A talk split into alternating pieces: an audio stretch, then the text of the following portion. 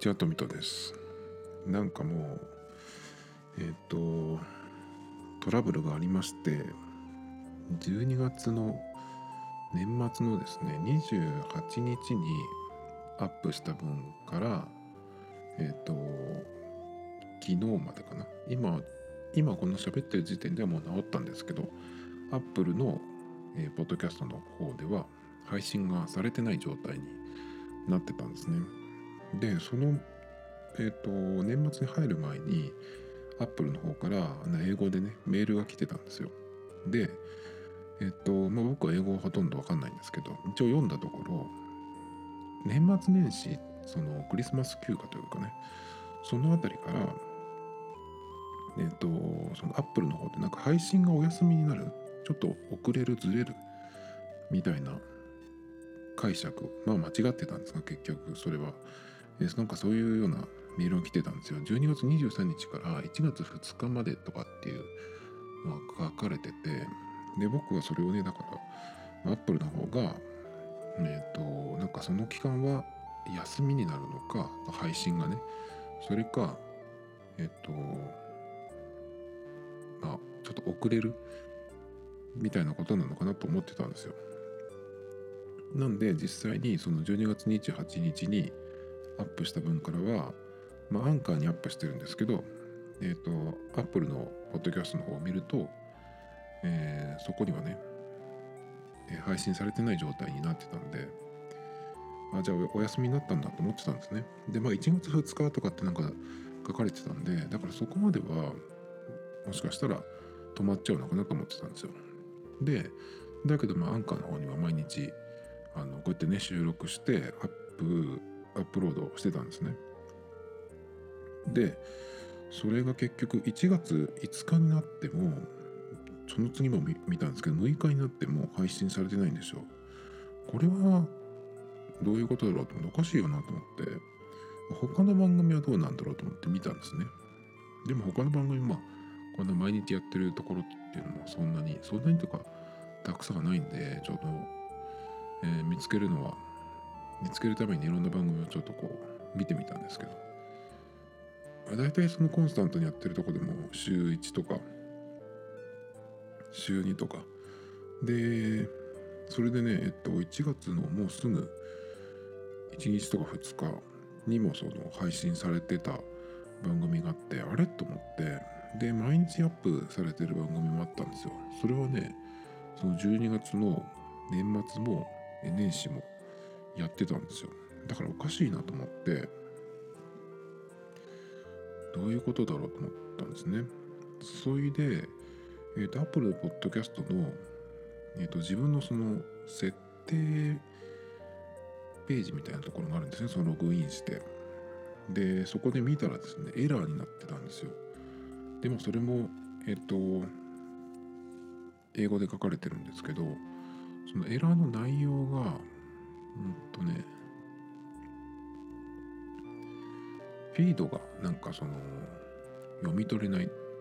で XML の、えーエラーがあると。でそのなんかユニコード 0×8 っていうのが入ってる。それが見つかって、えーそれがエラーになってるというね、まあ、英文のエラー、えーっと、まあ、注意書きみたいのがあったんですよ。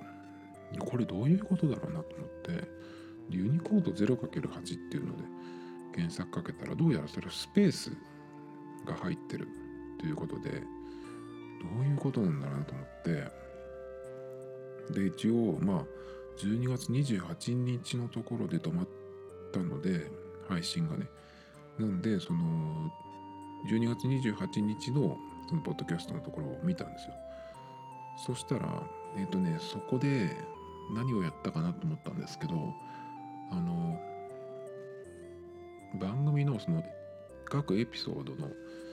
説明みたいなのをね書ける書く欄があるんですね、まあ、その文章でもいいし、まあ、僕は最近そのニュースとかを紹介したりしてるんでそれのそのリンクを、えー貼ってるんですけどでその日は確かねえっ、と今今日の時点では全然違うやり方をしてるんですけどその頃に割とそのリンクを、えー貼るようにしてえっ、と前は確かのプレーンテキストで、えーリンクを貼ってたというか書いてただけなので、まあもしねそこからその普通だったら、えー URL をタップしてタップしたりクリックしてそのリンク先に飛ぶっていう風になってると思うんですけど僕はその最初の頃はただそのテキストで書いてるだけだったのでもしそれを見たいなと思ったらえっ、と URL を丸ごとコピーしてでブラウザにペーストしてもらってっていう風にするしかなかったんですけどそれ見にくいからあのちゃんとねリンク形式にしようと思ってその辺からやり始めたんですね。でその時になんかの URL を貼るときに自分でその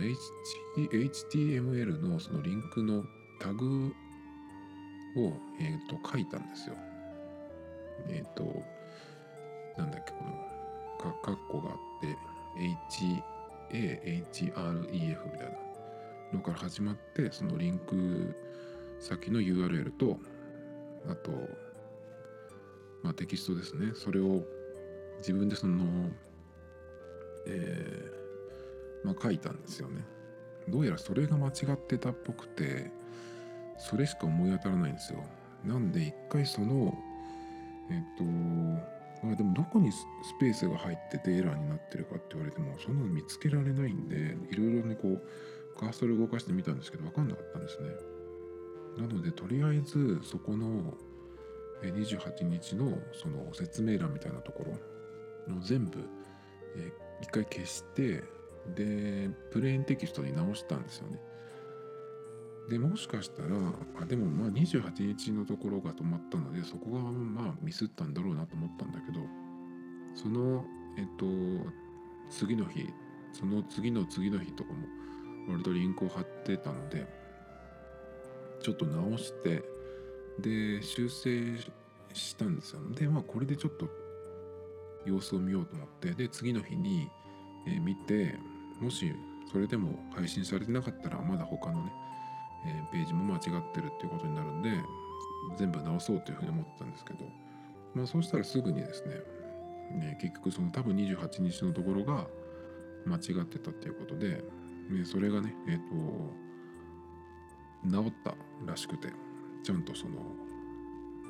配信されたんですけどねまあもったいないですよね。あのせっかくねその年末年始も毎日、えー収録してアップしてたのに。このね聞き流し系ポッドキャストとしては年末年始ってやっぱり一番そのもしかしたら1年で1回役に立てるかどうかぐらいの大事な時だったんですけどいやーちょっとショックでしたね。だから丸々1週間分くらいそのちゃんと出せなかったってこと。ですまあアンカーでもし聞いてくれた人が、えー今までと同じなんですけどアップルの方でね聞いてくれた聞いてくれてる人にはですねちょっとその全然1週間止まってたって状態になっちゃっていやーもったいなかったなと思ってね。だからね自分でねその素人がねやたら HTML のねタグを出打ちとかねしない方がいいんですよね。結構昔はそのブログサービスみたいなのがねそのできた時に一番そのカスタマイズできるとこを選んで確か僕その時にシシーサーを選んだような気がするんだけどまあそれでその HTML とかねその本見ながらなんかやったりとかしてで CSS ってそのデザインの方がね細かいデザインの方は別の、えーコードを書いて指定するみたいなやつなんですけど。そういうのもね。HTML はまあまあ、えー分かったんですけど CSS がさっぱりで何をどうやっても、えー全然反映されないっていうね。ねお粗末なことをやってたんですけど。まあ今なんかでもそんなことしなくても。まあ簡単にまあ簡単にできるやつは簡単にしかできないんだけどまあその程度でっていうふうになってきたね最近は。まあでも HTML ぐらいはねと CSS は自由にできるようにしたかったんですけどね。結局ダメでしたね。あのプログラムとか僕絶対書けないと思います。この間ちょっとでもプログラムえっと少しなんかやりたいなと思って SWIFT をちょっとなんかその iPad がある時にねそのうんと何ていうのそのツール本格的にツールじゃなくてその勉強用みたいなやつをやったりとかしたんですけどこの間もね Java JavaScript とかじゃなくて Java かどっちかの本をねその一番簡単なやつみたいな本を読んでたんだけどやっぱりでもまあやるんだったらね本当に10代とかまあ20歳ぐらいまでにやっておいた方がいいっていうかねやっぱりそのぐらいの方がっていうのがあってももちろんね今からやっても全然いいと思うんだけど。まあ結構やっぱり進化していくもんだしどうなのかな。まあさっぱりはあのできる気がしなかったんですけどね。やっぱりああいうのは頭が良くないと無理ですね。あとそれから数学がわかるような頭じゃないと無理ですね。絶望的にダメでしたね。でもう一回ちょっと読んでみたいなと思うんですけど。まあでも手出さない方が良さそうですね。でもう一個の問題があって実は。でその結局その該当のところはリンクを貼ってたやつをリンクえっ、ー、と何ていうのその URL をクリックして飛べるようには、えー、飛べるようにしてないんですよねそのただのそのテキストに直したんですけどでもそれじゃあねっていうことで最近はあのー、この止まっ配信が止まっちゃってる間にそのリンクの貼り方とかね結構そのやり方を変えてたんですよ。結構その効率よくやりたいなと思って。で見つけたのが Chrome の、えーと、機能拡張があってそれを入れると今 Chrome で開いてるページを、うんと、ページのタイトルん？えっ、ー、とね HTML 形式でそのコピーっていう風にするとうんとその開いてるページのタイトルがそのまんまそのハイパーリンクになってるっていうやつなんですね。だから例えば Google だったら Google っていうその文字のところが、えー、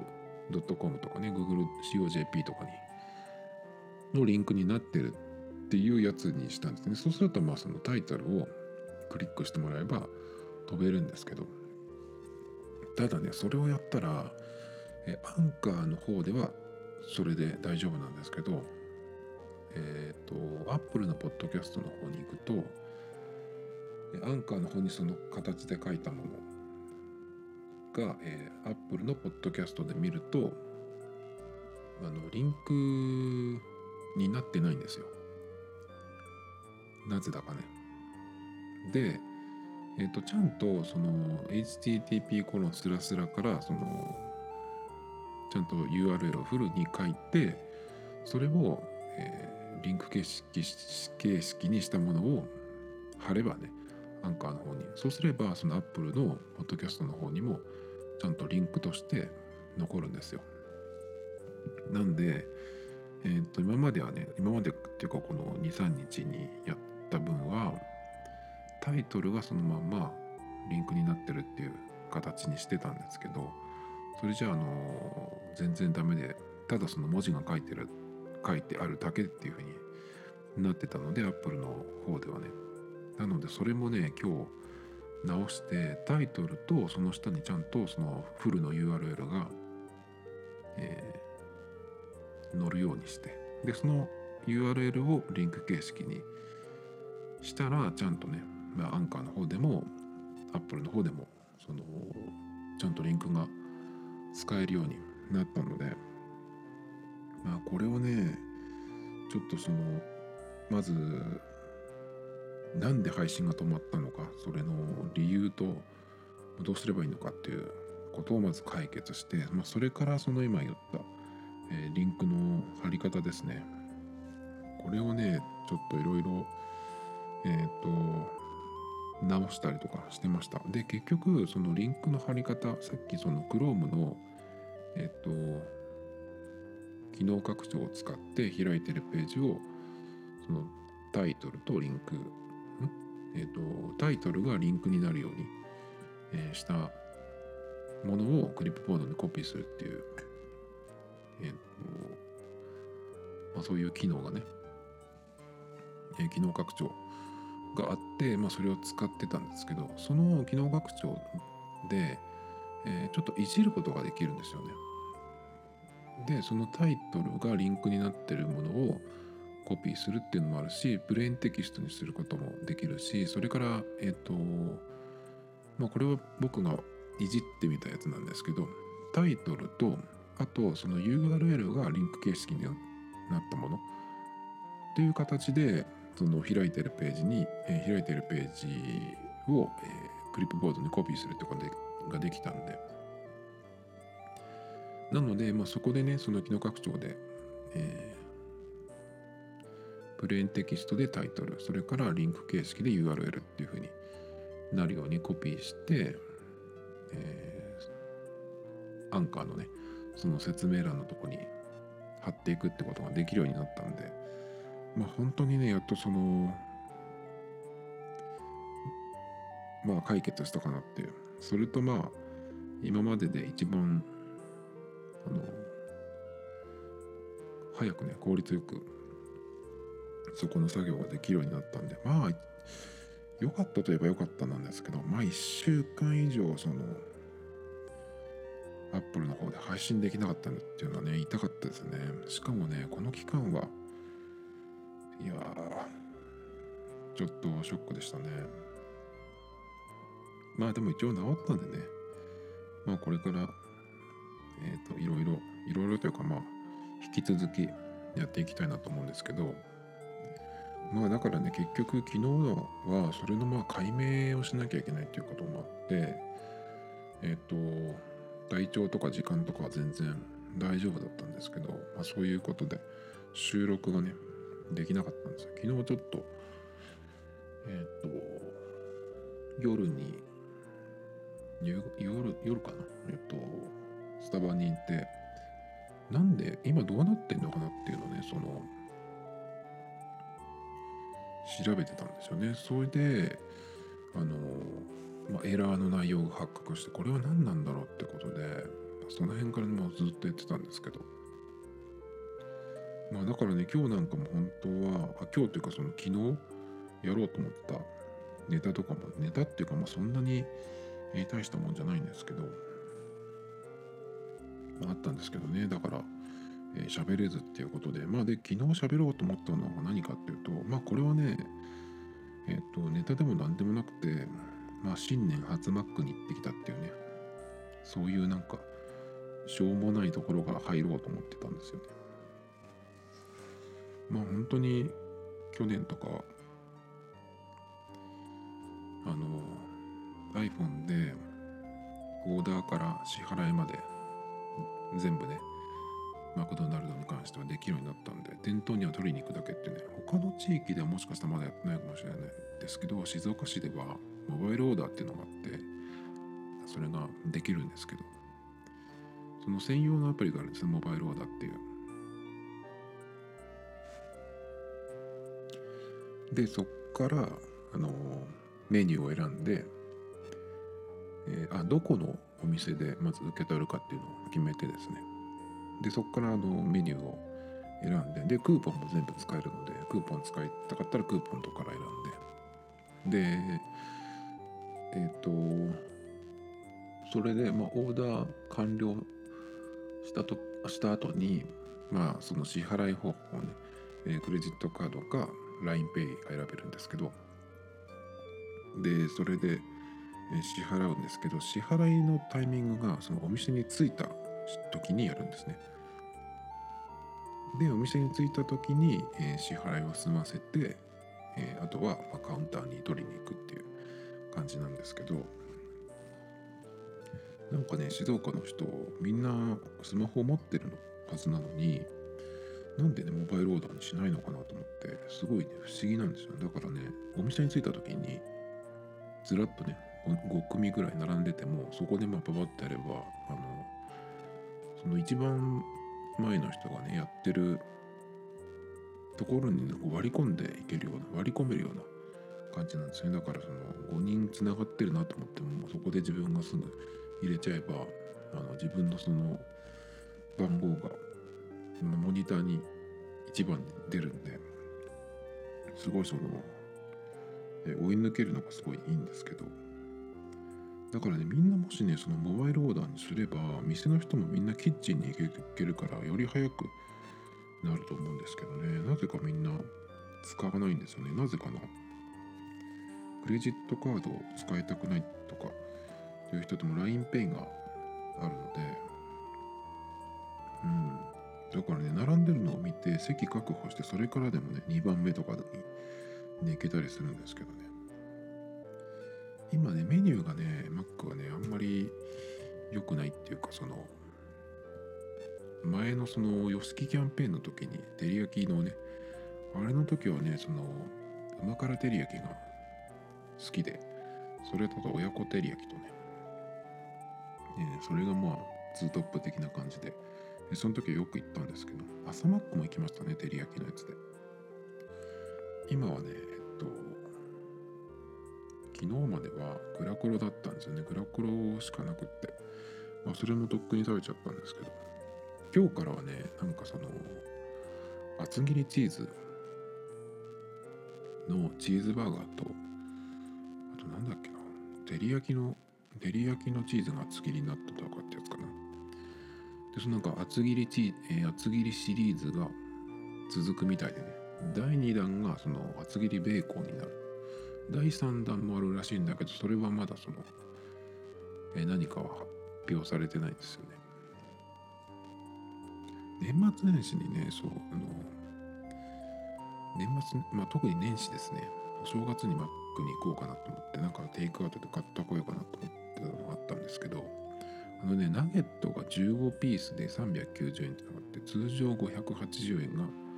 390円なんかまるとそのパーティー用途みたいな感じで27日11月27日から1月7日までっていうね。えっと今日までですね。だからこれがそのえー行こうかなと思ってたんですけど結構ね15ピースってあるんで量がね。まあだからその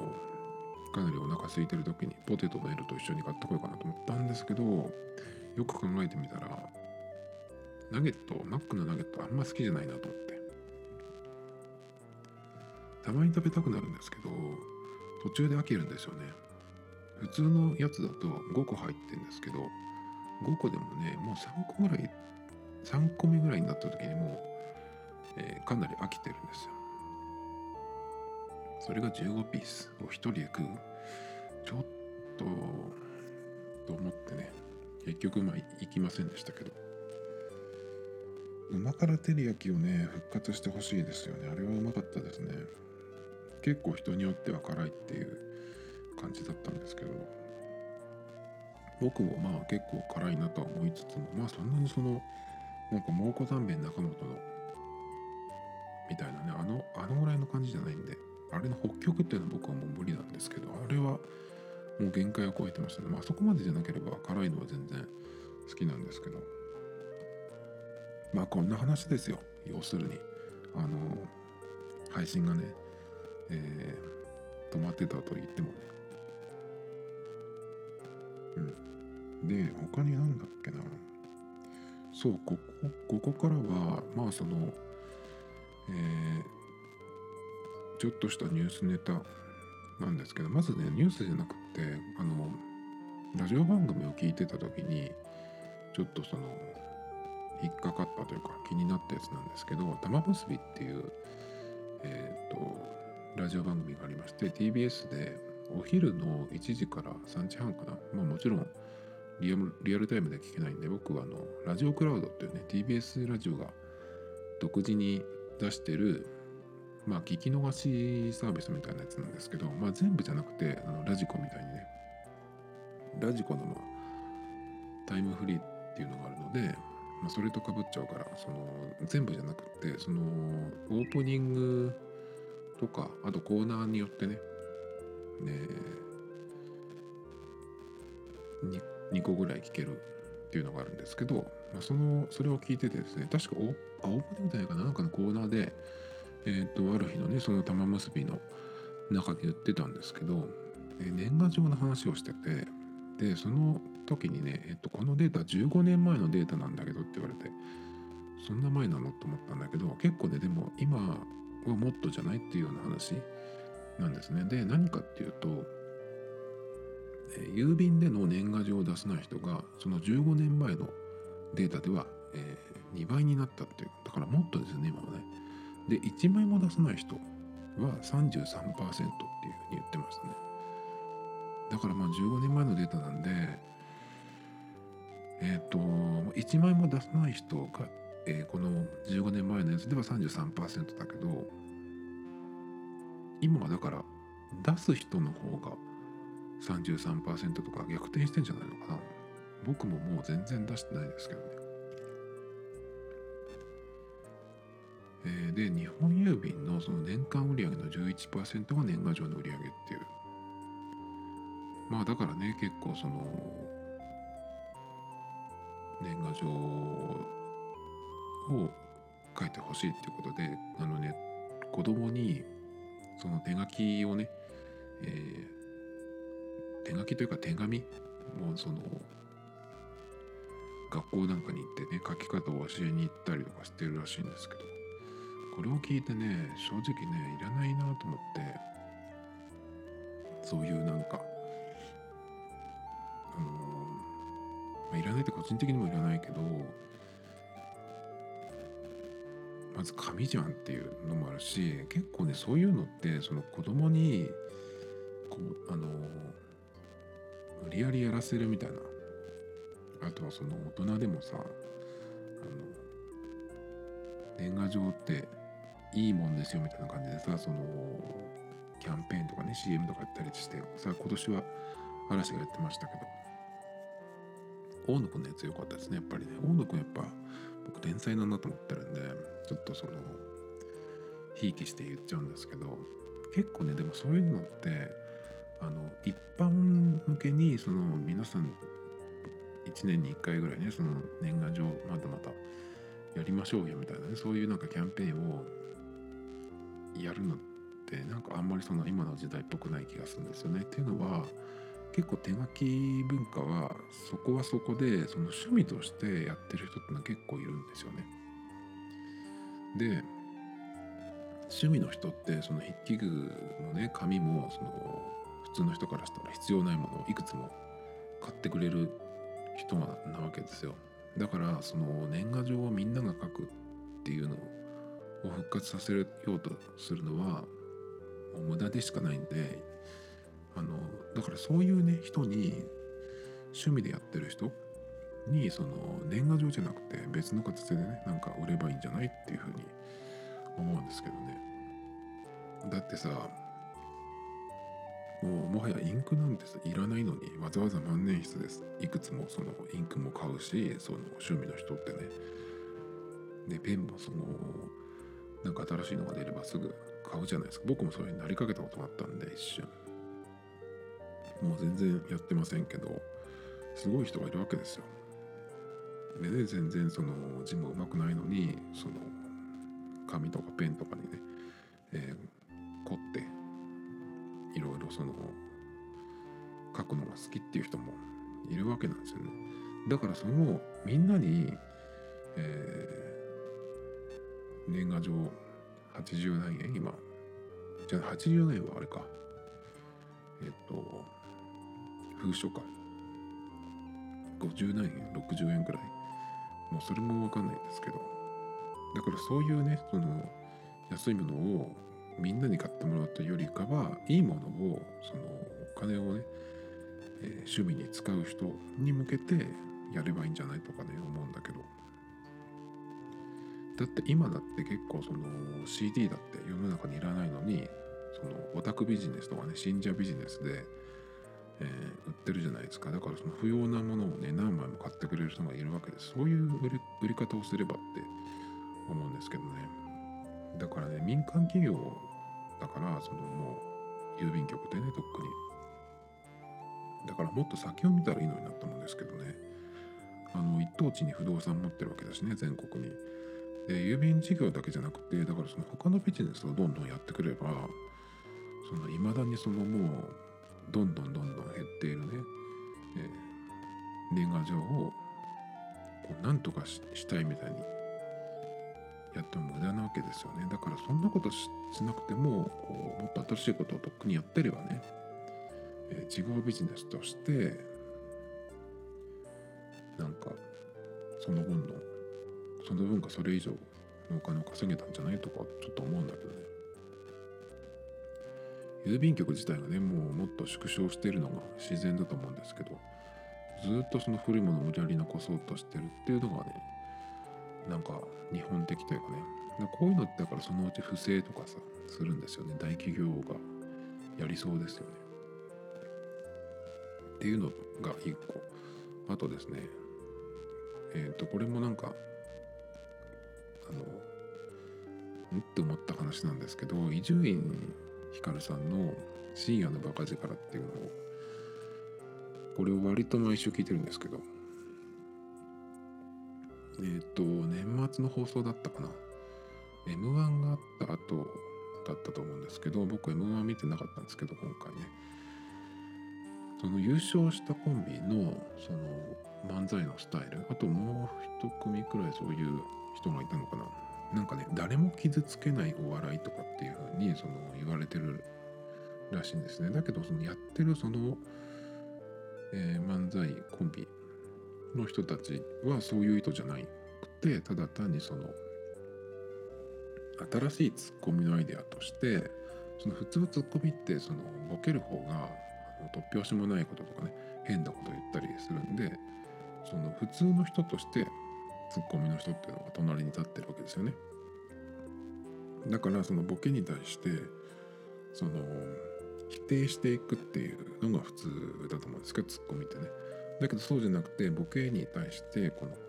全部肯定していくっていうそれは新しいと思うんですけどすごい。だからそういうなんかそのコンビのアイデアで、えー、そういう漫才のスタイルっていうのをね、えー、やってるみたいなんですけどなんかそれをその誰も傷つけないお笑いとかっていうふうに言われてるみたいでそれがなんかねすごい気持ち悪いなと思ったんですよね。なんかそういう発想ってその弱い人の感じっていうかね今よりもさらに弱くなるじゃんっていう感じがしちゃうんですね。そういう、えー、発想で。言ってると。だから本当に、えー、見てる方がクソなんだなっていうね そういうふうに思ってしまいますね。最近まあしょっちゅう言ってますけどこの日本批判ね。だからねなんかねこれを聞いてねさらに思ったのがその自分はその隠れてねこう誰かでこう攻撃するくせに自分がなんかちょっとでも言われるとこう拡大解釈というかね妄想が働いてこうギャーギャーギャーギャー大げさに騒ぐ。なんかそういう人の発想かなってその誰も傷つけないってことがよしっていうのは、えー、なんかそのその人がなんかね、えーうん、攻撃には弱い。けどその自分は、えー、隠れて陰湿なことをするっていうね。なんかそういう感じなのかな日本はっていうふうにねますます思っちゃったっていう話ですね。本当にねこの国はねもうもうガラパゴスですよね。だからそのうちの乗っ取られるじゃないのかな。そしたらだからこういう人種はどっかに追いやられるんじゃないって日本の中でね。10年10年後もまだ早いのかな。まあいいやでねそんなことよりね伊集院さんのラジオを聞いててねすごいなと思ったことが1個あってこっちの方がメインなんですけどあのねあの伊集院さんは今プロであのラジオをねやられてますけどもトップとして君臨してるような人ですよね。でだけどねその全然その素人というか子供の頃学生の頃誰にも聞かせてないけどその自分でえー、録音してラジオ番組やってたっていうラジオ番組みたいなことね。でそれもすごいんだけどあのここはね一番受けたんですけど自分でハガキを書いて自分で読んで、えー、番組を録音してたっていうすごいこれはすごいなと思って。だってさこのポッドキャストだって大して誰も聞いてないのにやってるおかしな行動ですよ。だけどもっとなんですよ。その伊集院さんがやってるのは。だってネットとかねポッドキャストもないような時代におそらくカセットテープに録音してしかも自分でハギを書いてっていうのもねいやーすごいなっていうクレイジーだなっていうかね。やっぱねプロになる人は違うなっていうか時代も違うしねそこでそんなことをやってたっていうね。いやーちょっとね衝撃でしたけどね。だけどなんかこの話前もどっかでその番組の中でしたような気がするんだけど伊集院さんがね。なんかその実家を片付けててカセットテープがなんか出てきてそれを聞いてしまったみたいな話をどっかでしたような気がするんだけどそれはその話じゃなくて最初にラジオのパーソナリティをやり始めた時のなんか放送を撮ったやつとかって言ってたっけかな。まあちょっと忘れちゃいましたけどね。で話全然変わるんですけどえっとまあこの間にいろいろやってたことがあってですねまあ遊びなんですがえっとね iPhone のアプリで去年の2019年のベストっていうふうに言われてたっけかな。まあそのなんかそういう感じで紹介されていた、えっと、スペクトルっていう読むのかな？えっ、とね長時間録音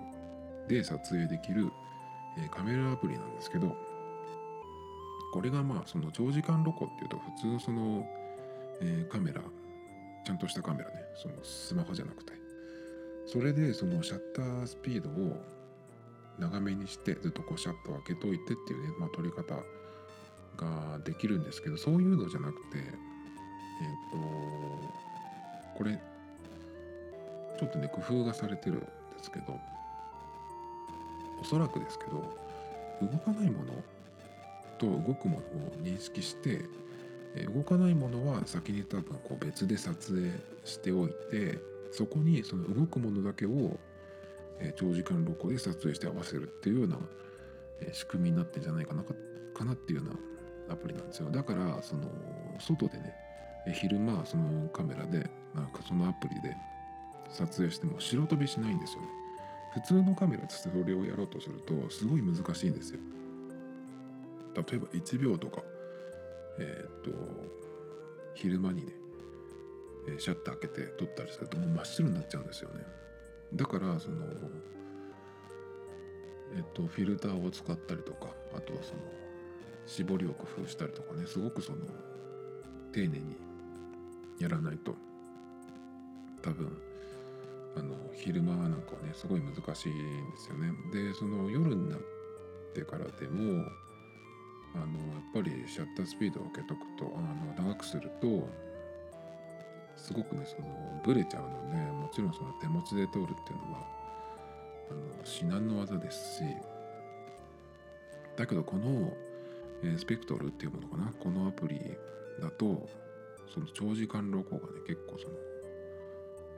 上手に綺麗に撮れるんですね。で結構僕がよくやるのは噴水とかに行ってそれを撮るとその噴水のその水がね、え普通にカメラで撮ったらその吹き上がった瞬間を捉えたっていう感じの止まった写真なんですけど。これで撮るとその噴水のその背景というかね全体はちゃんと普通の写真として写ってるんだけどその水のところはね白い、えー、流れ流れって言ったらいいのかなって言ったらいいか分かんないんだけど。その一瞬の瞬間がととらあの映ってるっていう感じじゃなくてこの流れが水の流れがブワーっていう吹き上がってる流れがね、え、いい感じに映るんですよね。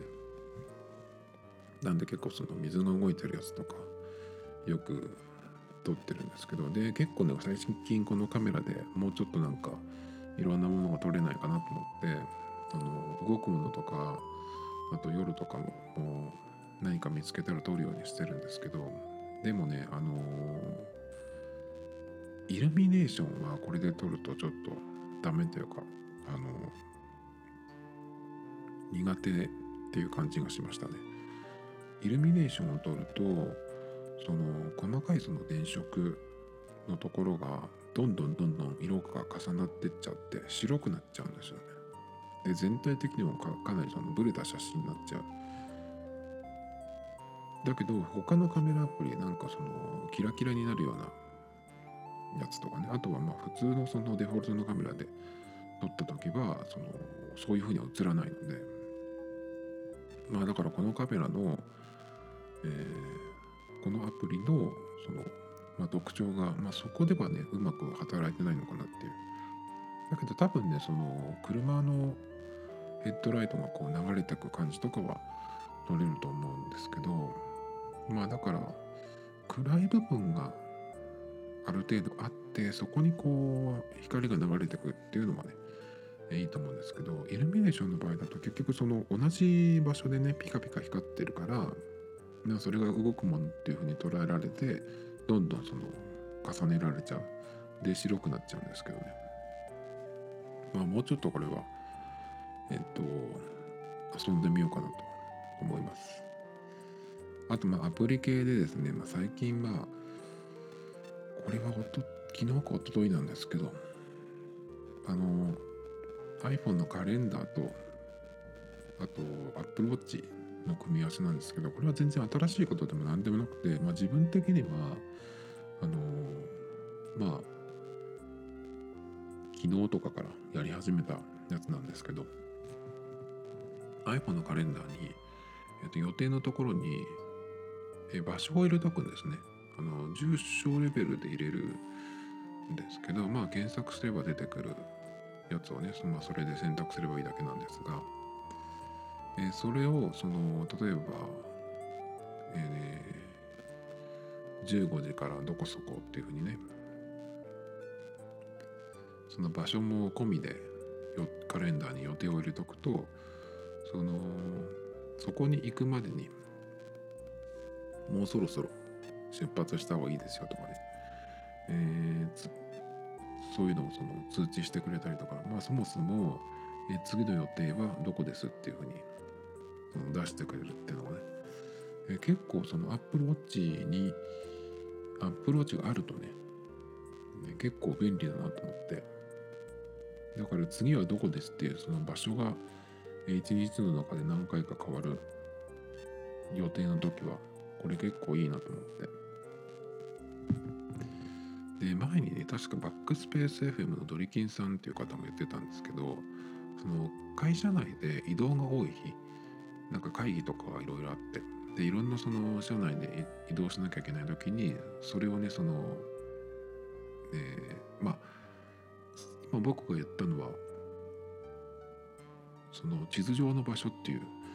のを入れておくっていう話だったんですけどもそうじゃなくてもその何時から次はどこの部屋でとかってやって、えー、カレンダーにね入れといてでそれを Apple Watch で見るっていうのがね肝なんですよ。えー、その時間ぴったりとか、まあ、設定によっては10分前とかね30分前とかっていうので、まあ、通知してくれて、まあ、次はどこでしかもその移動しなきゃいけない場合は、えー、移動にかかる時間もその現在地を、えー、オンにしてあればオンオンっていうかその位置情報をねオンにしてればあのそろそろ移動した方がいいよっていう通知も来てあの通知もねしてくれたりするんで結構ねこれはいいなと思って。でその時に Apple Watch の、文字盤何を使うかっていうとこなんですけどまあどこに移動しなきゃいけないっていうのを、え見るためにはですね、えそのコンプリケーションの場所がでかい方がいいんですよね。だからモジュラーっていうのが一番その真ん中にその大きく、え、表示できる場所があるのでこれかなと思ったんですけどでもこれで使う場合僕のおすすめはあの Siri っていう、えー文字盤があるんですけどこれの方がねいいです。なんでかっていうとこの Siri っていうのは、ね、次の次の内容あの予定とかもずらっとこう見られるんですね。でデジデジタルクラウンをこうぐるぐるさせていくとその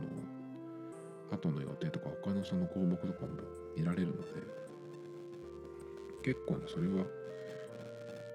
この Siri っていうね文字盤が合うかなと思います。まあだからねまあ社内でもそうだし、えーまあ仕事の日に限らずね移動が多い日。予定移動が多い予定のある日は結構これを使うと、えーいいかなと。今更ながらですけどね。あと Apple Watch でえっ、と思い出したんですけどこの1月の、えー明けて1日から今日の7日までにえっとこのアクティビティリングっていうのがあるんですけどそれを3つとも閉じるっていうのを7日間続けると、えー銀河新年チャレンジっていうのを達成したっていうねことでその特別なバッジがもらえるんですけど、まあ、のバッジって言ってももちろんそのバーチャルなやつですけどね。そのアプリ内で。で最初にこれ見た時休みの日も結構あるしスタンドもね結構大変じゃないかなと思って今までその割と普通に知ってても何かしらが、えー閉じれなくて3つ全部閉じるっていうのがなかなかできてなかったんですけどあの絶対これはやろうと思って1日からねまあ結構このお正月は体を動かす時間を結構作ったので6日間。今日7日ですけど6日間ね全部閉じました。で今日の分もえっとスタンドは全部クリアしたしムーブもクリアしたしエクササイズもあと6分なのでまあ適当になんかその、えープランクか腕立てかスクワットかやってまあ全部これでね7日間達成っていう感じになりそうです。まあ意外となるまあ意外とできるってことですね。でもね結構このアクティビティリングを閉じるっていうのを全部閉じるっていうのをねちょっと意識して一日過ごすっていうのは本当にね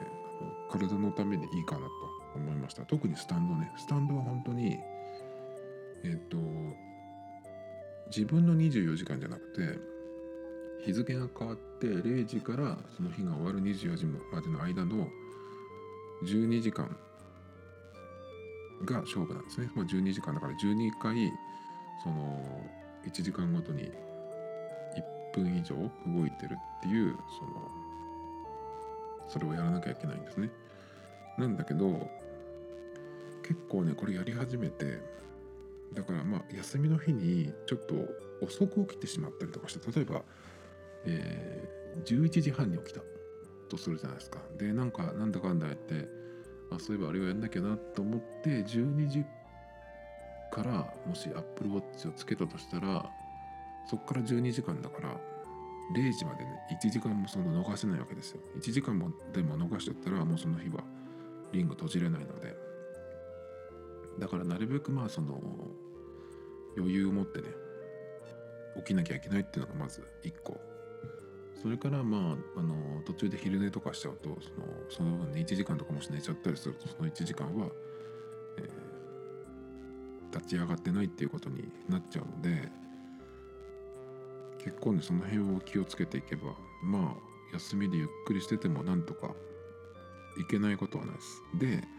1個ねその12時間あ24時間のうち12時間分をやるっていうことなんでえっ、と前の日に、